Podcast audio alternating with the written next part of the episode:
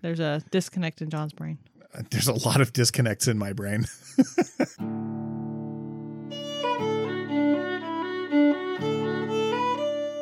Welcome to Charlotte Mason Says. I'm John Schindel, here with my wife Crystal. Join us as we read and discuss the Home Education series.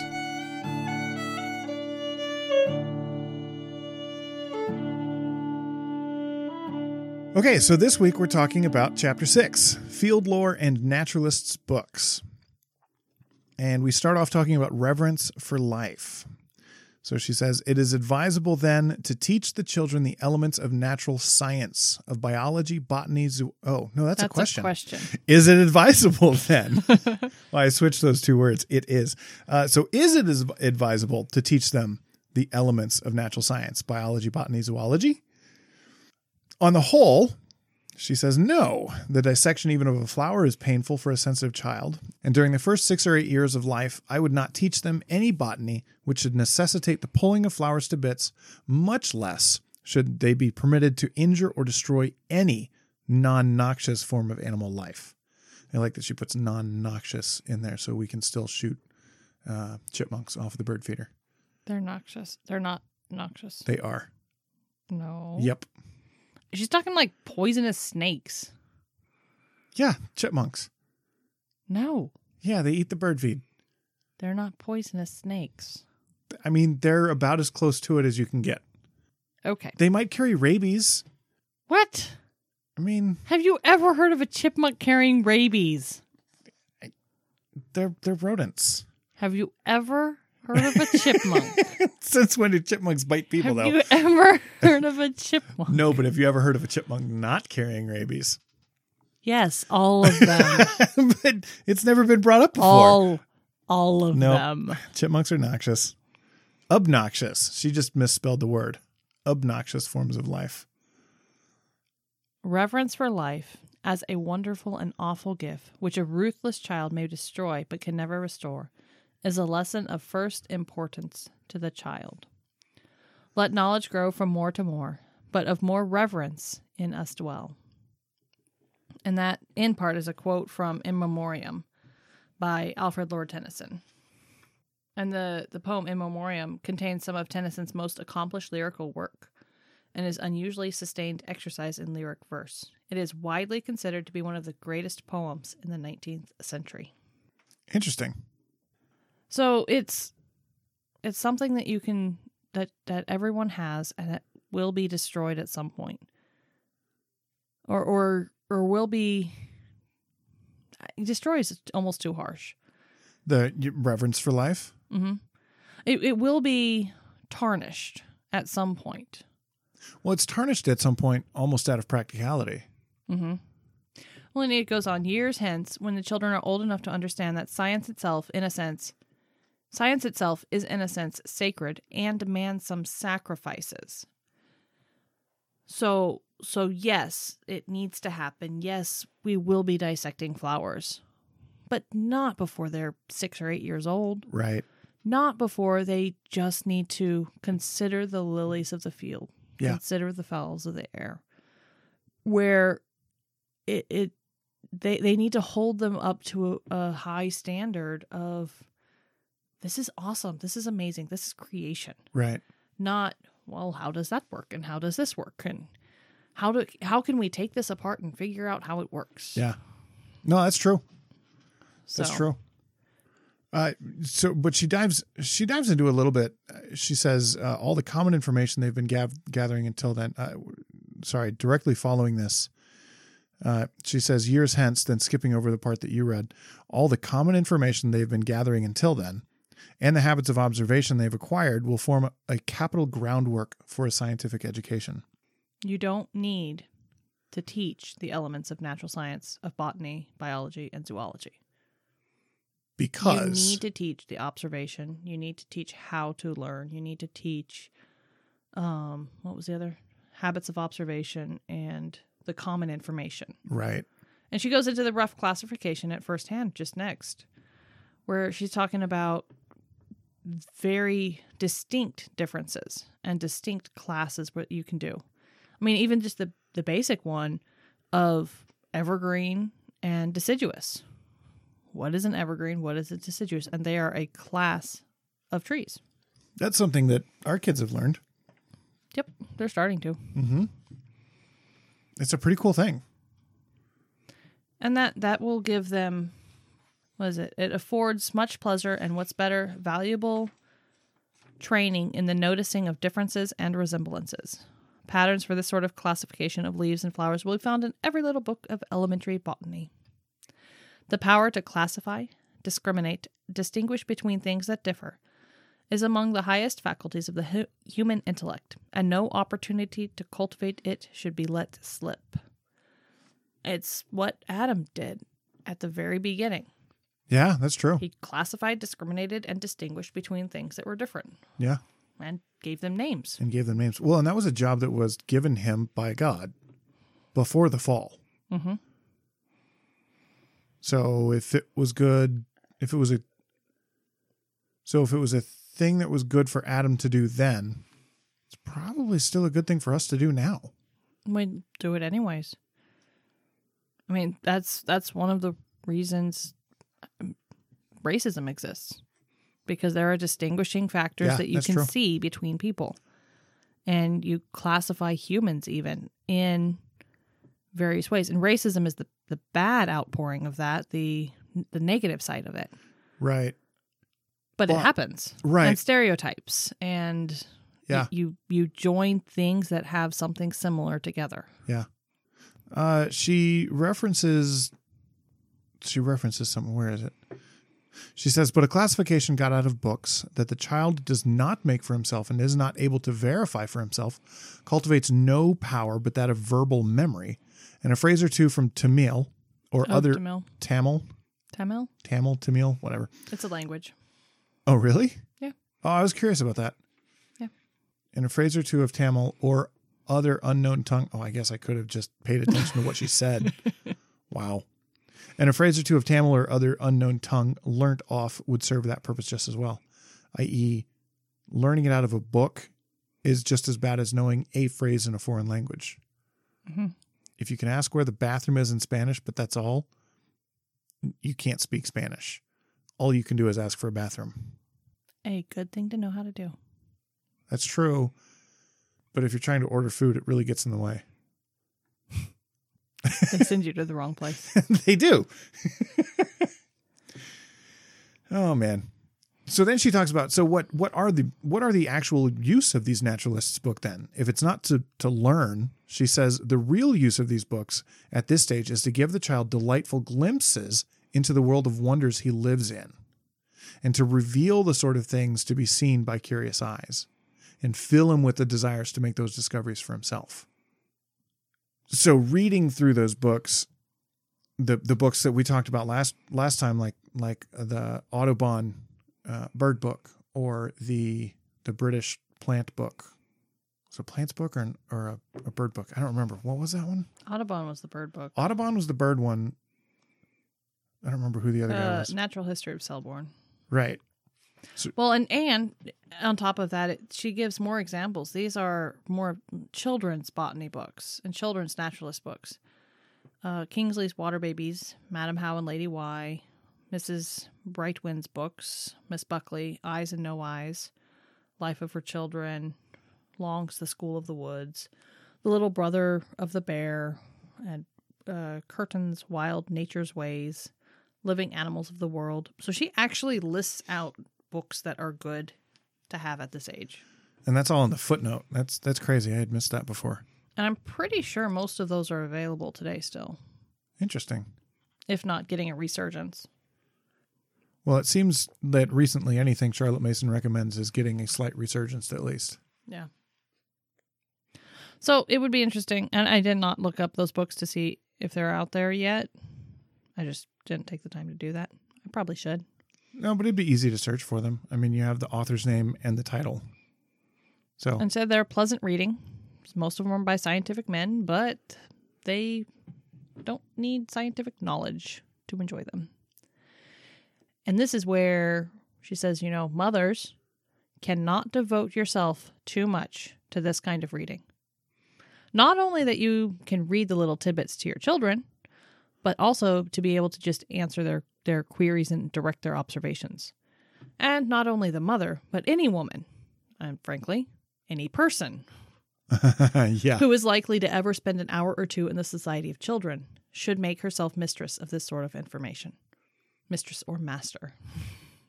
You know, that was something that that I we started talking about last week and then realized it was in or This last week's. last time and realized it was in this one. But that is something that is hugely important is to for for for us, those of us who deal with children, specifically mothers and teachers, but but also also men. It's important to know these things so that when you talk to your children about them, you know what the heck you're talking about. Well, and they, well, the children will adore her for knowing what they want to know. Yeah. They have a question, she has an answer. It's not, oh, let's go look it up. It's, oh, I know this. Right. So, Well, and I feel like our children are growing in adoration for Google at this point. Because the question is, oh man, what is this thing? I don't know. Let's Google it. you're right. Let's Google it. All right, fine. Children of the 21st century. Right? It's a whole different ball game. She might give its bent for life to some young mind destined to do great things for the world. Yep. So it's important to know these things so that when they ask the questions, you can answer them. Which doesn't mean you need a comprehensive knowledge of all these things. Just means you have to have some knowledge of all these things. hmm And as your children grow, you learn with them. Really makes you like want to rethink education and higher education and what and why and and and go back to you know you're training to train up children not just live your life right?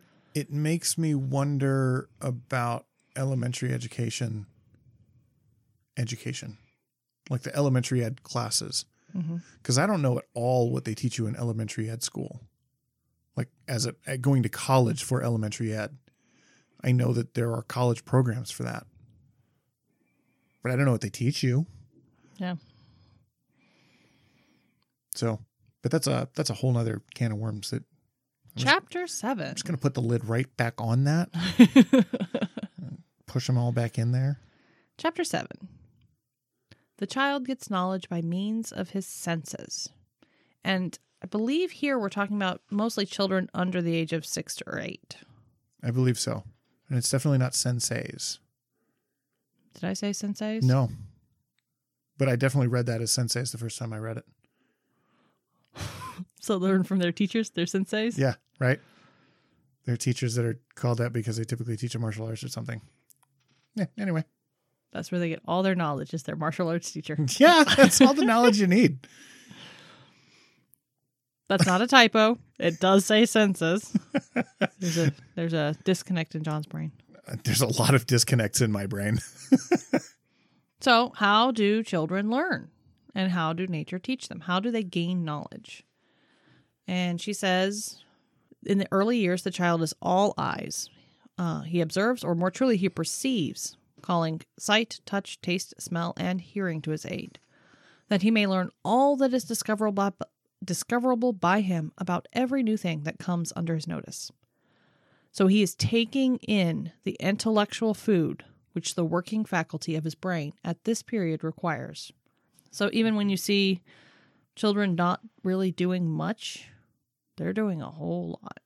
Well, it was something that as I read through this, she has the the phrase here, everybody knows how a baby fumbles over with soft little fingers. And so the other day I was trying to help Isaac with his jacket, put his jacket on, and he did not want help. He likes to do things himself. He's a 2-year-old and he wants to do it himself. Now, Well, he, I mean, he's been two for like six No. months, he but but he hasn't been a two year old for six months in that term. it, it's it's when he decides he wants to. Well, that's true. because he is perfectly fine with you and I doing things for him, Yeah, that's- much more than Lily is. That's true. He can be a lazy little bugger sometimes, which I can't fault him for. I can too. Um, but no, so we were we were putting his jacket on, and and he wanted to do the zipper, and he wanted to do it, and he wanted to do it, and we weren't in a rush and not in a hurry. He was just going to go outside and play or something, and so you know, I helped him get his arms through, and then he was he was doing a zipper and he was he was messing with it and fiddling with it and and he asked me to do it and so I did it and zipped it up and then he unzipped it and and worked at it and fiddled at it and finally he got it once zipped it up and was super excited and I gave him a high five and it was great. You know what he did next?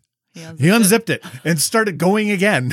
It's like, dude. You're going out. I thought you were going to go outside and play.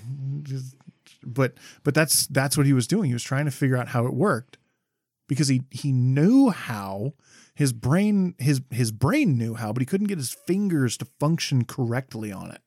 The child is at his lessons and is learning all about it with a, at a rate utterly surprising to the psychologist. So then, I mean, they're learning flat, uh, flat picture, solid body, um, and gaining experience about things. You know, the child for the moon, the house, or the horse, or the, sorry, the horse or the housefly, near, far, large, small, are ideas that the baby doesn't have yet. And through those early years, they gain all of that.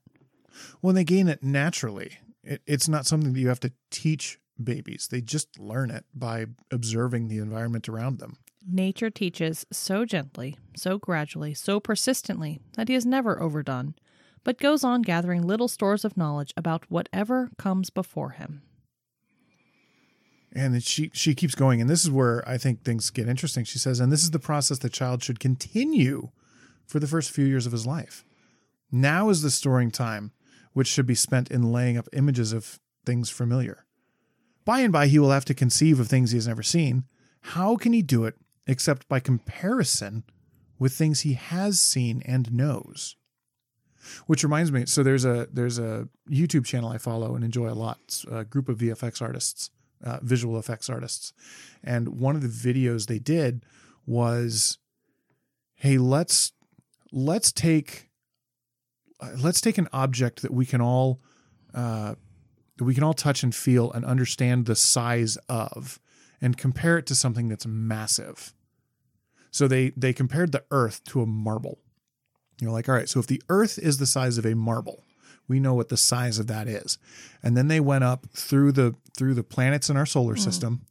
And the crazy thing was is they did it in a visual effects program and they set the first marble on a street in New York. And then they their marble just got bigger and bigger and it and it you know they talked about the sun and it encompassed the whole of the city.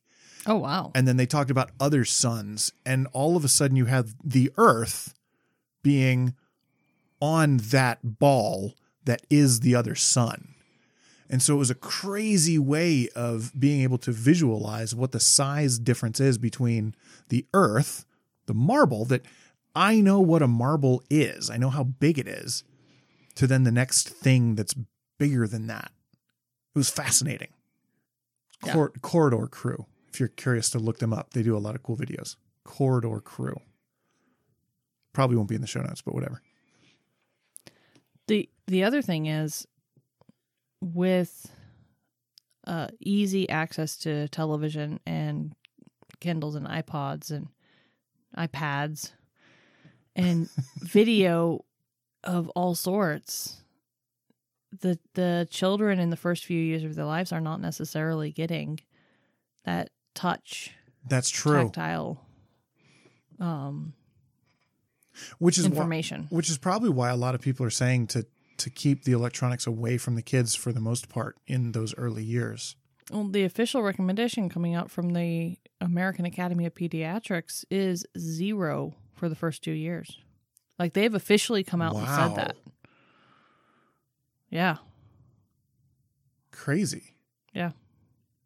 i didn't realize that that was an official wow so yeah definitely and this is why because I mean they they need to they need to feel and touch and use use tangible things. Right. Well, and it's not only eh, definitely for the first two years, but I mean, she's talking all the way through six years of age here. That that that should be that should be the primary method of of doing things. Mm-hmm.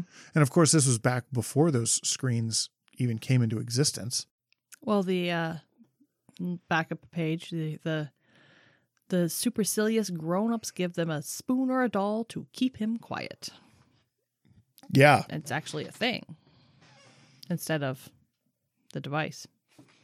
Yeah. so that's- I don't know, true. just Well, and that is that is a thing that that parents do is they give their child their phone just to make the child be quiet.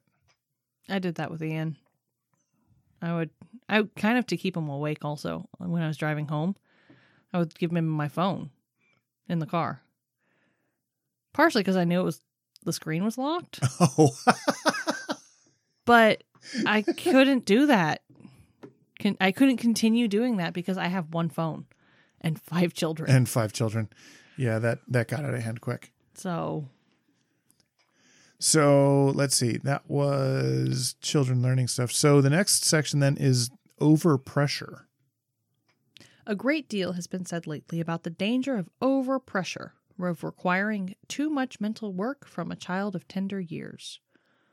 Wait, is she talking to us today? Right? it seems like she is. Seems like life is always the same. There's nothing new under the sun. But the danger exists, but lies not in giving the child too much, but giving him the wrong thing to do. The sort of work for which the present state of his mental development does not fit him. Who who expects a boy in petticoats to lift half a hundred weight? I guess who expects a kid in diapers to read a book? I don't know. So it's it's give the child the work that nature intended for him. And the quantity that he can get through with ease is practically unlimited. Whoever saw a child tired of seeing and examining in his own way unfamiliar things? This is what the child needs. This is the food for the mind which he is meant to grow with. Which I think is one of the reasons that schools for young children don't really work Mm-hmm. because that's not how they're designed or intended to learn. And they get tired of it real quick, It is not the present state of his mental development. which, of course, she moves on to right here. She talks about objects lessons next. Object lessons. Well, and where the present state of your mental development, it's very interesting. There's a kind of a meme going around about, you know, all the corn kernels in a popcorn pot have, you know, the same things happening to them, but they all pop at different times. That doesn't make them better or worse or bad or different, That's true. but and the the state of mental development is different for children and each child individually. Well, that's something we've seen with Ian. He's been, it's been hard to get him to sit down and do math recently because he didn't get it. Mhm. Nothing made sense. It was a, it was more of a struggle. He kind of was getting it, but it was it was a struggle. but you were saying earlier that he's he's starting to pick up on these things. Yeah. And and he's starting to to understand the concept of numbers and putting numbers together. The biggest place that you can see this type of thing is reading. Well, I believe that. You know how how early is your child reading? It's like well, they'll read eventually.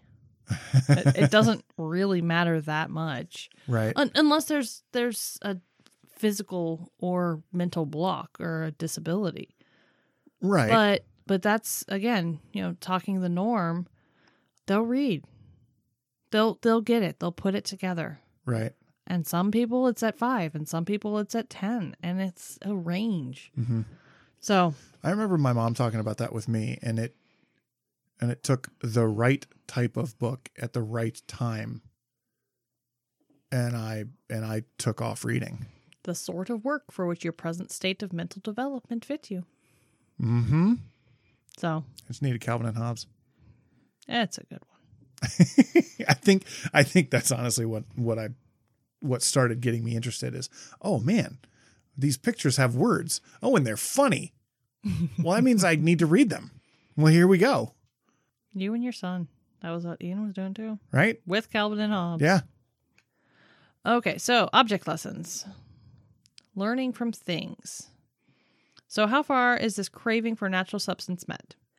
In schools, you do object, le- object lessons, which is okay, but sometimes it's like a bean a day, which the Frenchman fed his horse. I couldn't find the story. That's too bad. I'm curious. well, I did when I was looking up. They did feed horses beans, which I didn't actually know they fed horses beans. So it makes sense, you know, a bean a day, one little thing to look at. Right. That's not enough to feed a horse.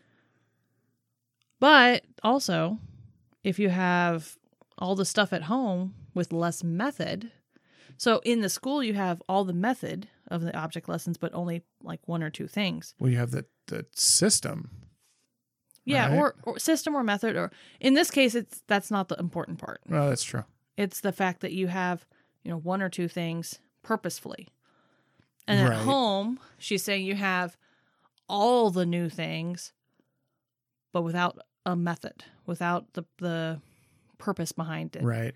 She says, uh, neither at neither place, home or school, is much effort made to set before the child the abundant feast of his eyes which his needs demand. So we need to provide more things more intentionally, as Gotcha. opposed to uh, just letting it haphazardly happen. Right. Interesting. So we, the older people, partly because of our mature, our mature, our mature, we older people, partly because we are more mature, we have a more mature intellect, partly, and this is interesting, partly because of our defective education. She just lumped herself in with us in having a defective did. education. She had a defective education too. Oh, what does that mean for our education, though? Uh, that's that's that can of worms that we already closed. Defective by degrees. Closing that right back up again. Sorry. they almost escaped again. but I, and and that's comforting. It where, is. where she still feels a lack, even uh, even at this point. Even where though she knows all the things. yeah, and she's made it her life's work to study children and how they learn. Yeah. She still believes that she's a part of the people that had a defective education. Yeah. So, That is really cool. which also means our kids are probably going to think they had a defective education. Well, yeah, probably. no matter how amazing we do. So it's Well, all defective anyway. Right? So, I mean, I definitely feel like I had a defective education, but I know my mother would say that my education was miles beyond better hers. So at least there's that. so I, you know, the wheel in the sky keeps on turning.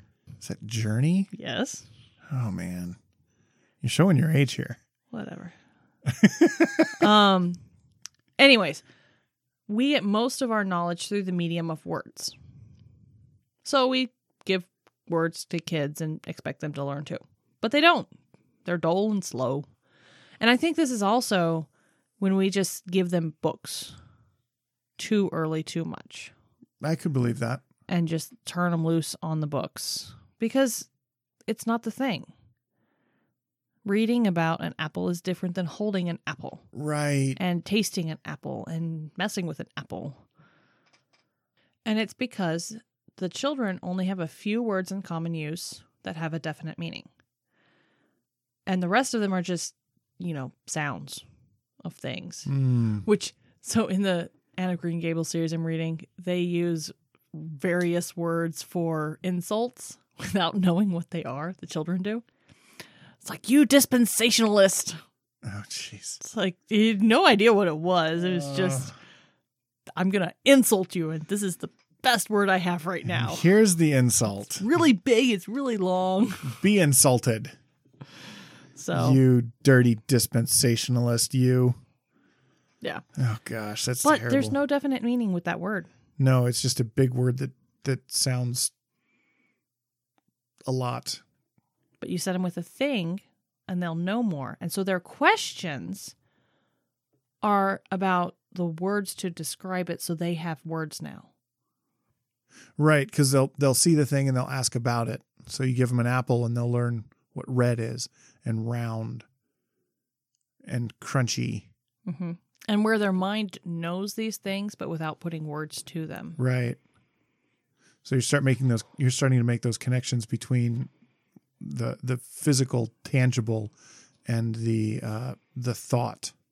They are in quest of not of knowledge, but of words to express the knowledge they have. Interesting. And again, she says it's a waste of intellectual energy either to shut up the child, excuse me, within the four walls of the house, or where he can run around in the country and have random observations for want of method and direction. She's she's decrying both of those things. Both of them being a waste of their intellectual energy. Okay, I'm, I, I need I need to work my I need to work through this because because she's talked about how good it is for children to be outside and to run and play and do stuff. And now she kind of says differently. No, she's not saying differently. She's saying do it in random observations for want of method and direction. And that goes back to taking your child outside as opposed to just sending them outside. Oh. Oh, do do do do. Yeah, she she did talk about that. Uh, we talked about it. Uh, the page 44, In the- section 1. 43 in the first place do not send them if it is any way possible take them and and take them uh, supposing we've got them what is to be done with these golden hours so that everyone may be delightful they must be spent with some method or the mother will be taxed and the children bored or and i'm adding this later children learning random observations for want of method and direction. Yeah. No i got you that's that's where i think she's going with that. That makes sense. They they do have to be let alone but at the same time here's the mother's opportunity to train the seeing eye the hearing ear and to drop seeds of truth so that that they're they're both connected. Right. No that that definitely makes sense yeah. So i i think that's where that is. I, I think that makes Um, sense. More more in connection with uh just fully disjointedness. Right. They're not going to learn as much when when they're just running around randomly. You definitely want to give them a, a, a bit more direction than that. So I, I think that's where she's going with that whole thing So the next section she moves on to then is the sense of beauty that comes from early contact with nature. And I thought this was this was pretty interesting. Uh, going down about halfway halfway through the section, she says, uh, "It's curious how certain feelings are linked with the mere observation of nature and natural objects." The aesthetic sense of the beautiful, says Dr. Carpenter, of the sublime, of the harmonious, seemed the most elementary form to connect itself immediately with the perceptions which arise out of the contact of our minds with external nature.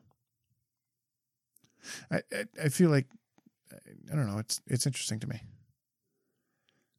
That that your concept of beauty, that your concept of, of what is beautiful and what is what is fair and what's lovely comes from your early your early observations about nature. Well, then Dr. Carpenter quotes Dr. Morell, who says, All those who have shown remarkable appreciation of form and beauty date their first impressions from a period lying far behind the existence of definite ideas or verbal instructions. So it's it's from their pre-memory stages Right. where they learn what beauty is. Yeah. Backing up just a little bit, though, um, when you get the common knowledge this way, the common information this way, where it's hard to forget, so that the intelligent child may furnish for himself before he begins his school career. The one who can tell you offhand where to find the graceful birches, the ash trees, has chances in life a dozen to one compared with the slower, lower uh, intelligence that does not know the elm from the oak not merely chances of success, but chances of a larger, happier life. Uh, she talked about this a little bit earlier in the uh, the living creatures section, uh, in the uh, mental training for a, for a child naturalist. She says, uh, consider too what an unequaled mental training the child naturalist is getting for any study or calling under the sun. The powers of attention, discrimination, of patient pursuit, growing with his growth. What will they not? What will they not fit him for? Mm-hmm. It's it's the same thing. It's the same thing she's talking about here. The it, it's it's that same thought of the child who has spent the time to learn these things and has and has spent the time to make these connections, well, then then he's going to be all the better off than the child who hasn't spent the time to do that and hasn't trained his mind and his body to do to do the work that it takes to learn. And I mean, this is skipping ahead another couple pages into the next section, but we talk about how power is passing into the hands of scientific men, and we can get there in a little bit. But it's the same idea, you know, these basic uh, habits and tendencies and observations and skills that you learn by doing will serve you in good stead for the rest of your life. Right. So, It's kind of the idea that you know, we talk about it in that in the industry I'm in that once you get and I and it's not even just mine, but mine's the one I'm in. But once you get out of college, once you get out of education, is when the real learning and the real training begins. mm-hmm. I didn't learn how to do my job until long after I left college. That's when I learned how to actually do what I do now. All I learned in college were things that tangentially related. So then she moves on to a couple of examples of people who have, uh, mostly writers, who have utilized this early training and knowledge. To Mr. Evans, we owe something for taking his little daughter Marianne with him on long business drives. She sat up between, or she stood up between her father's knees, seeing much and saying little. And she became a writer. Um, her first novel uh, was published under a pen name, George Eliot, published in 1859. And it's remained in print ever since. And it follows four characters' rural lives in the fictional community of Hayslope, a rural, pastoral, and close knit community. And that's these young impressions and drives were where she got this information about how to create the set, how to create the place of the people. Interesting.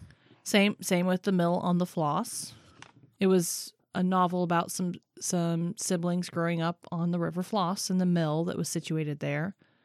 And so it was most of her that one and most of her other books were set in provincial England and known for their realism and psychological insight. And so because of the way her father took her with him to the country and she got to see it all firsthand she could recreate these things later in life and be a very successful author. Reminds me of Laura Ingalls Wilder as well. Yeah. And then we've got Wordsworth as an example, who was reared among the mountains, becomes a very prophet of nature. Tennyson, where he was grew up, grew up. Little David Copperfield was an observant, very observant child, though. And then later in life became a famous magician No, in his next life. maybe. um, That kills me because David Copperfield is a magician, but he apparently also was an author. He is the eighth novel by Charles Dickens. And so the featuring David Copperfield, written in the first person, a description of his life. And it's been called Dickens' masterpiece, The Triumph of the Art of Dickens. And it marks a turning point in his work, the point of separation between the novels of youth and those of maturity, which means I probably should actually read that one. Probably. Dickens' favorite among his own novels is David Copperfield. Oh, nice. And so D- Copperfield is making the observation that many people, many men have not not um, retained this faculty of observation. They've they've lost it. Huh. It's not that they'd never had it; it's that they didn't cultivate it and they lost it. Interesting. You didn't read it because it was a quote, didn't you? I honestly, I did, I kind of breezed through that entire section. Yeah. like, oh look, a bunch of good books and authors. So, so that's the end of chapter seven. So then we move on to chapter eight here. The child should be made familiar with natural objects. But what is the use of being a very observant child if you are not put in the way of things worth observing? So, Yeah, and this is where she kind of gets down on on things that happen in the city. and it, it's a very it, in- interesting distinctive that she makes. It's yeah, they learn information, but it's not connected to things. Right. The information is there and it's good, but no one's wiser for knowing which side of the street Smith's is on and which turn leads to Thompson's shop. I think maybe connecting it with, you know, where the sun is, where directions go, maybe that stuff might be more beneficial. But but there's a difference and she says, you know, you take up a natural object, it doesn't matter what. You're studying one of a group, a member of a series. And whatever knowledge you get about it is as much towards the science of everything of its own kind. Right. So, I guess what what I think about is you take you take a person who was born and raised in the city and you take them into the country and that person's going to be totally lost. You take someone who was born and raised in the country, bring them into the city and that person's going to be totally lost. Mm-hmm. that's true. That's what Hence, I thought. town mouse, country mouse. Right? This is why this is why we should all be like the man in the yellow hat with George, Curious George. We should have a country house and a townhouse and be scientists and be farmers. And Uh, he's not the scientist and the farmer; those are friends. I guess that's true. I guess he's just a man with a monkey. Yeah, I don't. I don't know what the man with the yellow hat does. I don't know, but he's Other got than he's a of. he's a poacher. Well, he is. That's He is a poacher. that's how he came. Yeah, he's a poacher, and he also has lots of money. Maybe, maybe he's a big game hunt leader. I don't know. There's a can of worms. I'm going to screw the cap back on. I have I have not read enough original Curious George to be able to answer your question. I kind of want to go down that rabbit hole. I think it'd be fun to to theorize about what he is. I will go check out Curious George books from the library, the old ones, and you can read them to the kids and you can figure it out. No, I would not be reading them to the children. I would be reading them for myself, notating and cross referencing and highlighting and going through all of that work. If it's a library book, please don't highlight it. Nope, I will highlight all of it. No, Yep. no. Yep. I'm not getting you books from the library. Yes. totally dodged that bullet. So she, anyway.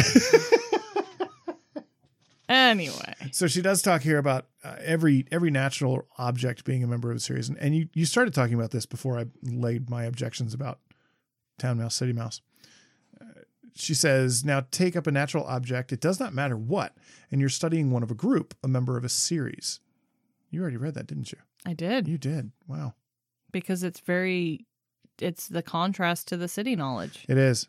or the It is. city information, I guess she's saying. right? So she says uh, the example she gives here I, I thought was interesting.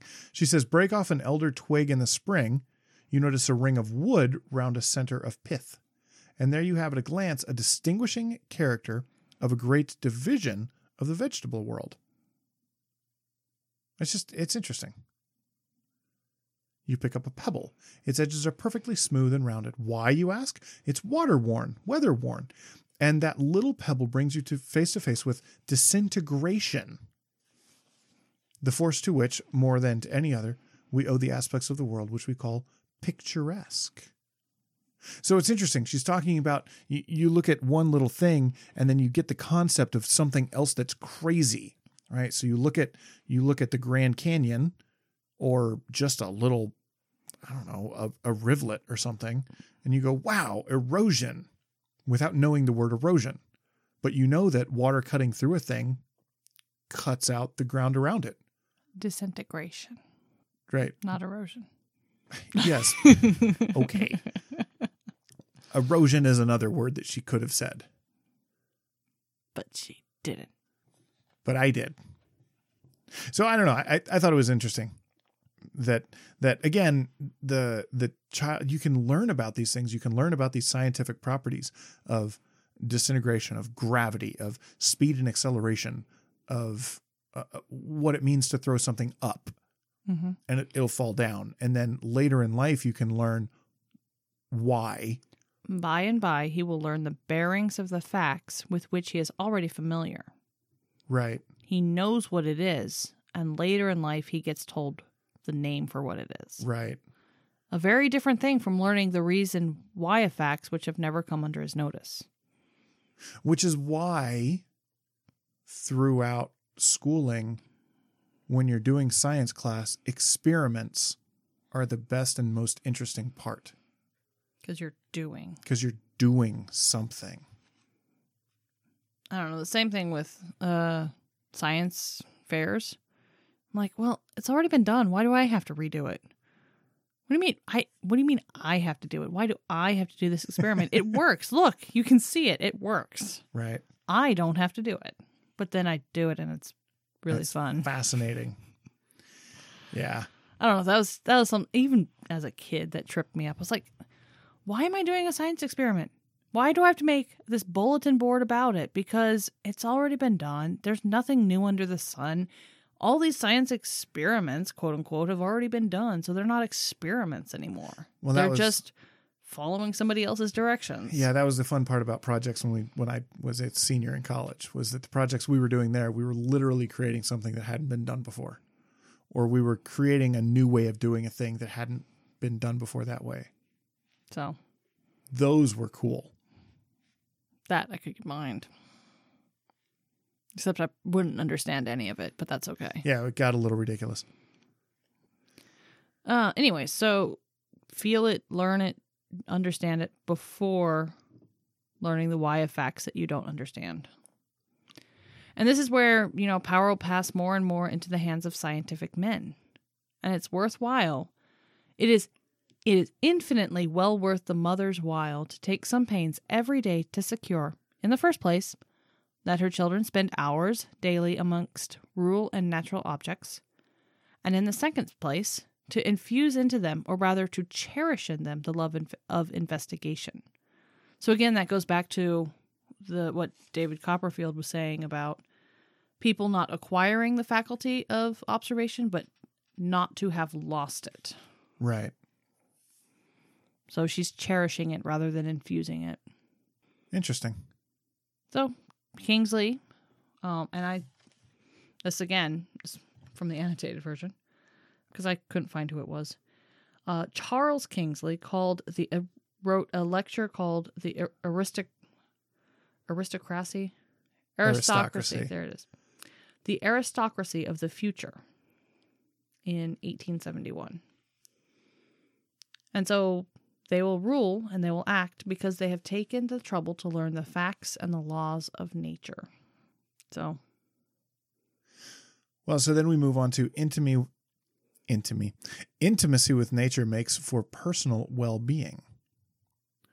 And she's continuing to quote from Kingsley here, I believe. mhm. And he says, I have seen the young man of fierce passions and uncontrollable daring expend healthily that energy which threatened daily to plunge him into recklessness, if not into sin, upon hunting out and collecting through rock and bog, snow and tempest every bird and egg of the neighboring forest. I have seen the young London beauty amid all the excitement and temptation of luxury and flattery, with her heart pure and her mind occupied in a boudoir full of shells and fossils, flowers and seaweeds, keeping herself unspotted from the world by considering the lilies of the field. Oh, how they grow! Uh, So it's interesting to me that that I mean we we do have trouble with Ian getting himself into trouble just because he's he finds himself bored out of his mind sometimes. And that's exactly what Kingsley is talking about here.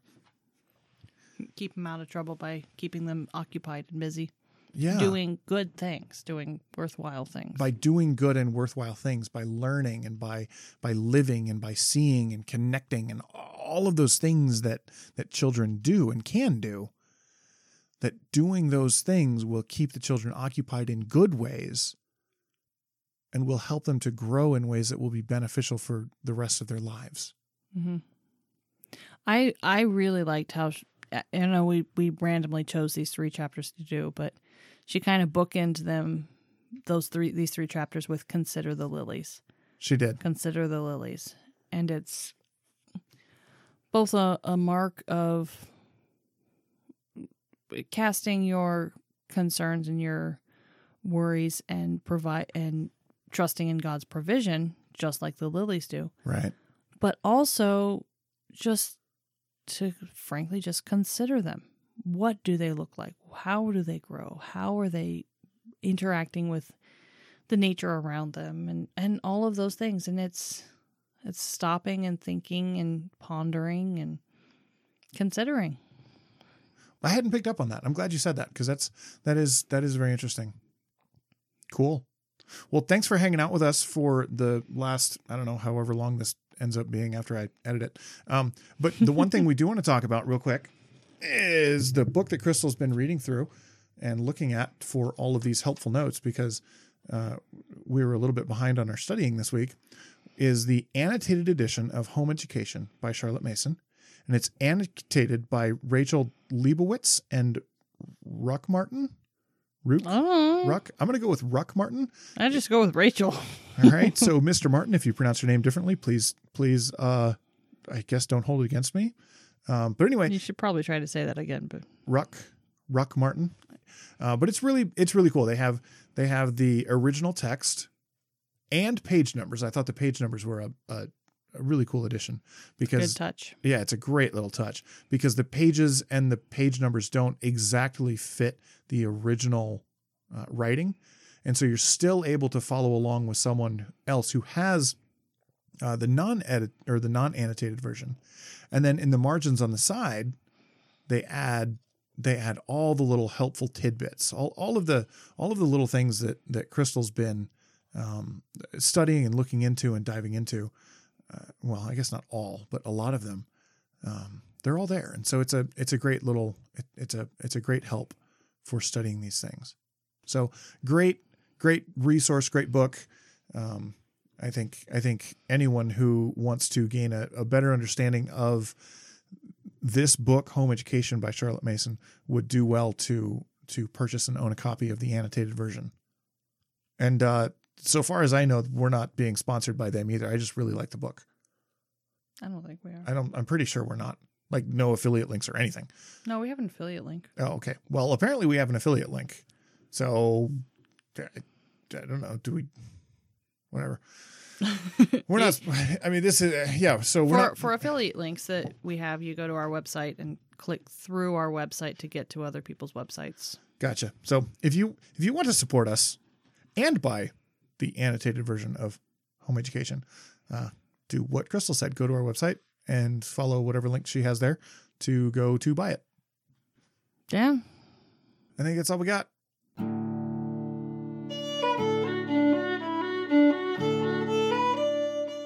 Thank you for listening. Join the conversation with us on Instagram, Facebook, or Twitter.